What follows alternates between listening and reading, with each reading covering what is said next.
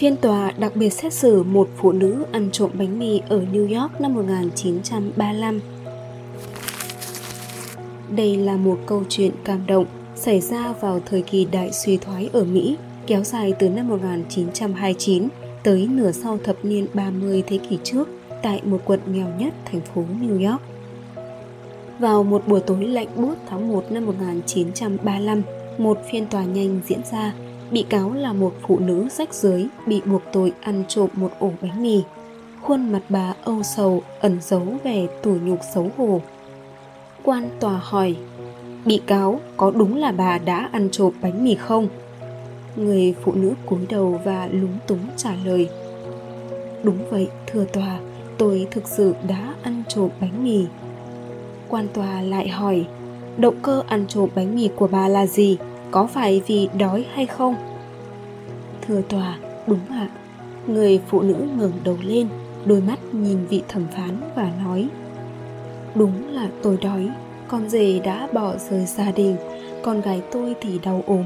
Còn hai đứa cháu nhỏ đang chết đói. Chúng đã mấy ngày hôm nay không được ăn rồi. Tôi không thể chờ mắt nhìn chúng chết đói được. Chúng vẫn còn quá nhỏ nghe người phụ nữ nói xong, mọi người xung quanh bắt đầu lầm rầm những tiếng bàn tán. Tuy nhiên, chủ cửa hàng bị trộm bánh mì thì không đồng ý tha thứ cho người phụ nữ. Ông chủ cửa hàng nói, đây là một khu phố thực sự tồi tệ, thưa tòa. Bà ấy phải bị trừng phạt để làm gương cho những người khác. Vị quan tòa thở dài, nhìn về phía người phụ nữ và nói, bị cáo, tôi phải làm việc theo lẽ công bằng phải chấp hành theo pháp luật bà có hai lựa chọn nộp phạt 10 đô la hoặc chấp nhận bị giam 10 ngày. Vị quan tòa này tên là Fiorello Lacadia, khi ấy đang là thị trường thứ 99 của thành phố New York, nổi tiếng với vóc người nhỏ bé cùng tính cách thẳng thắn. Sau khi đọc lời tuyên án trên, ông đưa tay vào trong túi, lấy ra một tờ tiền và thả vào chiếc mũ của mình Ông nói lớn đây là 10 đô la mà tôi sẽ trả cho án phạt này. Ngoài ra tôi phạt mỗi người trong phòng xét xử này 50 sen.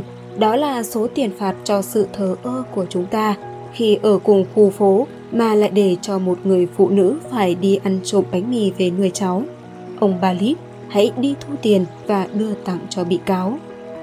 Ngày hôm sau, tờ báo thành phố New York đưa tin đã có 47,5 đô la được gửi đến cho người phụ nữ khốn khó kia.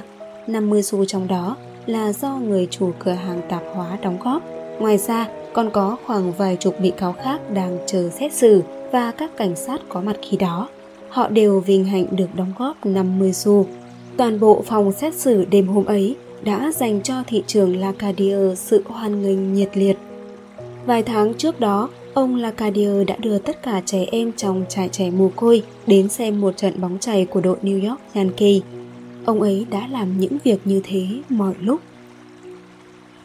Có câu nói rằng, lương thiện là một loại ngôn ngữ phổ quát của thế giới nó có thể khiến cho người mù cảm nhận được và người điếc nghe thấy được khoản tiền phạt mà mọi người thành tâm nộp đã cho thấy, lương thiện không chỉ là một loại phẩm chất đối lập với sự lạnh lùng gian trá, tàn nhẫn và tư lợi, mà còn là một loại khế ước về tinh thần. Con người đến thế gian này với tư cách là một phần tử trong xã hội, là tự nhiên đã có một bản hợp đồng với xã hội. Hợp đồng đó chính là không bán rẻ lương chi người hiểu được khế ước lương chi chính là người cao quý. Còn người sáng suốt thì biết được rằng họ sẽ phải trả giá đắt cho sự thờ ơ. Năm 1993, một hội đồng gồm 69 học giả đã xếp ông Fiorello Lacadia đứng vị trí đầu tiên trong số 10 thị trường giỏi nhất trong lịch sử Hoa Kỳ. Cảm ơn quý khán thính giả đã đồng hành cùng trí thức VN.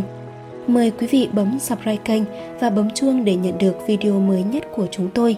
Xin chào và hẹn gặp lại quý vị trong các chương trình tiếp theo.